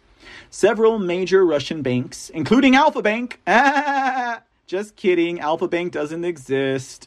Several major Russian banks, including Sberbank and the VTB, could be disconnected from the system in the coming days. The Western leaders have also committed to imposing restrictive measures that will prevent the Russian central bank from deploying its international reserves in ways that undermined the impact of our sanctions. Russia's Vnesheconombank, the VEB, stated that having been disconnected from SWIFT, the nation will switch to the financial messaging system, the SPFS, not to be confused with SPFS, of the Russian Central Bank and alternative channels. In 2014, Tandon says, Russia had already initiated a switch to its alternative payment system called SPFS. To the extent that these banks are used for cross-border payments, the impact of the current sanctions will not have the intended impact. According to the Central Bank of Russia's website, at least 331 banks, both domestic and foreign, are listed as the SPFS system users. Russia's withdrawal from SWIFT does not pose a threat to our internal settlement. Do you see that? Not the sanctions that are going to boot them off the SWIFT system. Russia's withdrawal from SWIFT does not pose a threat to our internal settlements, stimulates the spread of the ruble as an international currency, and at the same time reduces the possibility of destructive control by the West of our settlement operations. Andrei Klimov, head of the Federation Council Commission for the Protection of State Sovereignty, told the press on 27 February. At the same time, the removal of Russia from SWIFT will slow down exports, imports, and capital flows between the country and its partners. This will backfire on states, including those within the European Union, which maintain trade or are dependent on energy supplies from Russia, according to Tandon. This is quite amazing, guys, the way that this is all working out. It says, disruptions in supply caused by payment glitches can have significant consequences for the trading partners, she explained. That's Tandon. Moreover, foreign companies operating in Russia will also be adversely affected. According to international observers, the situation is exacerbated by the fact that the world's economy is still fragile due to negative effects from the planned pandemic and accompanying lockdown measures. Meanwhile, the United States and European economies are suffering from soaring inflation, with growing energy prices threatening to accelerate it even further. In addition to that, the forthcoming increasing of interest rates by the U.S. Federal Reserve may prompt a wave of debt crisis among third world economies, according to the IMF prognosis. The article continues, could new payment systems challenge SWIFT's dominance? It cannot be ruled out that Russia's switch to its own financial messaging system could encourage other non-aligned nations to seek an alternative to the Western-led transaction systems, which may eventually challenge SWIFT's dominance in international financial markets, according to Christopher Bovis, professor of international business law at the University of Hull. Big blocks could also be used as platforms for alternative transaction systems. One of them is BRICS, the Brazil, Russia, India, China, and South Africa, which has a combined population of 3.23 billion people, or over 40% of the world population. BRICS should create their own payment system, suggested the head of the Russian Union of Industrialists and Entrepreneurs, Alexander Shokin, on 25th February. This option is quite viable under the condition of growing sanctions pressure against Russia, according to Sergio Rossi, professor of macroeconomics and monetary economics at the University of Freiburg, Switzerland. This system might provide a valuable alternative to the SWIFT payment system, Rossi says. It could also induce the creation of a common currency for the BRICS countries to be used for the settlement of their foreign trade only, which participating country continuing to use its own national currency for all its own domestic payments. Moreover, the possibility of BRICS countries establishing an autonomous payment system in competition to SWIFT has been already in motion for some time, according to Bovis. However, it depends on the political appetite of BRICS countries to create such a system at such a moment in time, he remarks. When it comes to payments in national currencies, many European and Asian players would be interested in creating a payment mechanism allowing such settlements, because all of them have an increasing volume of trade with Russia on both commercial and financial grounds, according to Rossi. Russia has been adopting measures for de-dollarization for its economy for quite a while, shifting to settlements in national currencies with Asia, Middle Eastern, and Latin American players, including China, India, Iran, Turkey, and Venezuela. If such payment systems were to be created, it could be used to circumvent the sanctions, and indeed the latter may accelerate the creation of this mechanism, the professor of macroeconomics notes. Will China and Russia team up for joint payment system? China is not sitting on its thumbs either. Beijing has developed the Cross-Border Interbank Payment System, CIPS, its own alternative for SWIFT. Having been launched in October 2015, CIPS grew 80% in value terms in 2018. In 2019, CIPS reportedly processed 135.7 billion yuan, $19.4 billion American per day. For comparison's sake, SWIFT processes around $5 to $6 trillion daily. However, China's cross-border interbank system is continuing to gain steam. Russia and China have already explored synergy in developing alternative payment systems. Recent sanctions may encourage the adoption of a joint payment system, says Suranjali Tandon. Bovis and Rossi also believe that under the current circumstances, the possibility of Russian financial institutions joining CIPS is high. The Western sanctions against Russia will certainly accelerate the latter's access to CIPS as far as Russian foreign transactions are, or can be denominated in the Chinese currency, that is, the renminbi, says Rossi.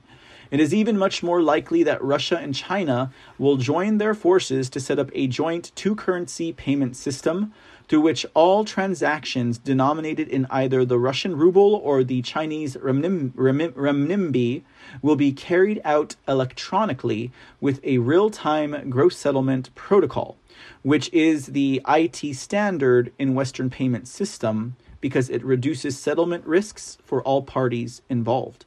According to Dr. Alexander Azdegan, China also has certain geopolitical reasons to team up with Russia, as the U.S. and its NATO allies are continuing to exert pressure on the People's Republic over Taiwan, which is seen by Beijing as an unalienable part of the country.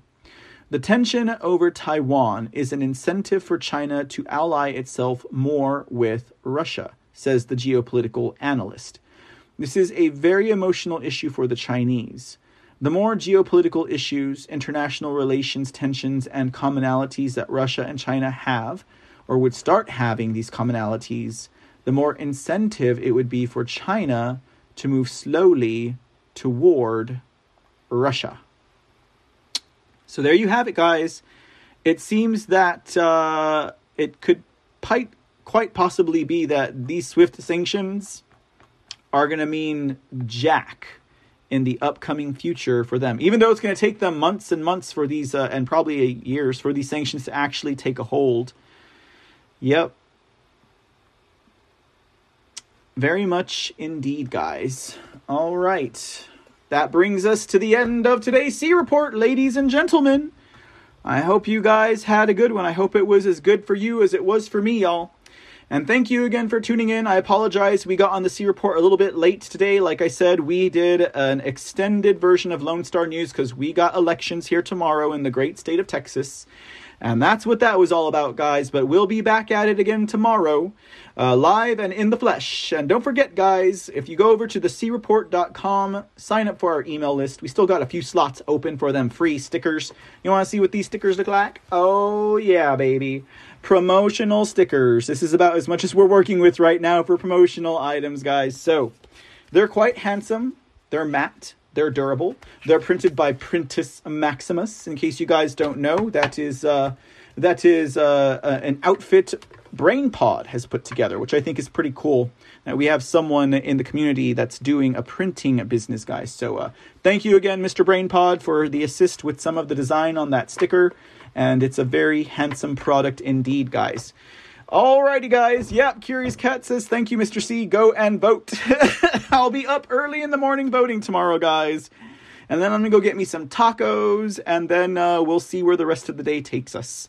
But in the meantime and in between time, ladies and gentlemen, thank you once again for being with us here tonight. And we will be back tomorrow as ever. And as always, ladies and gentlemen, as you go quietly into that gentle night, be safe.